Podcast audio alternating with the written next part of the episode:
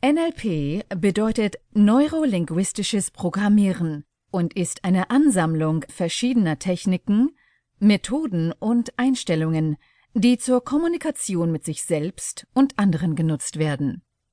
Welchen Vorteil genießen Sie mit NLP? NLP sorgt im Idealfall für eine Erhöhung der eigenen Qualitätserlebnisse. Einfacher formuliert, Sie sollen sich häufiger gut als schlecht fühlen.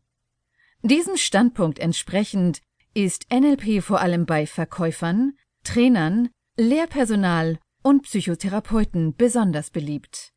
Die verschiedenen Methoden des NLPs werden hauptsächlich in folgenden Bereichen angewendet. A.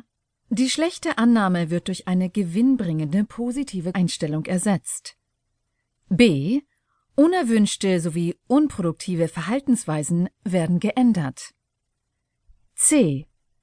Eigene Kommunikationsfähigkeit. D. Und jene mit anderen wird verbessert.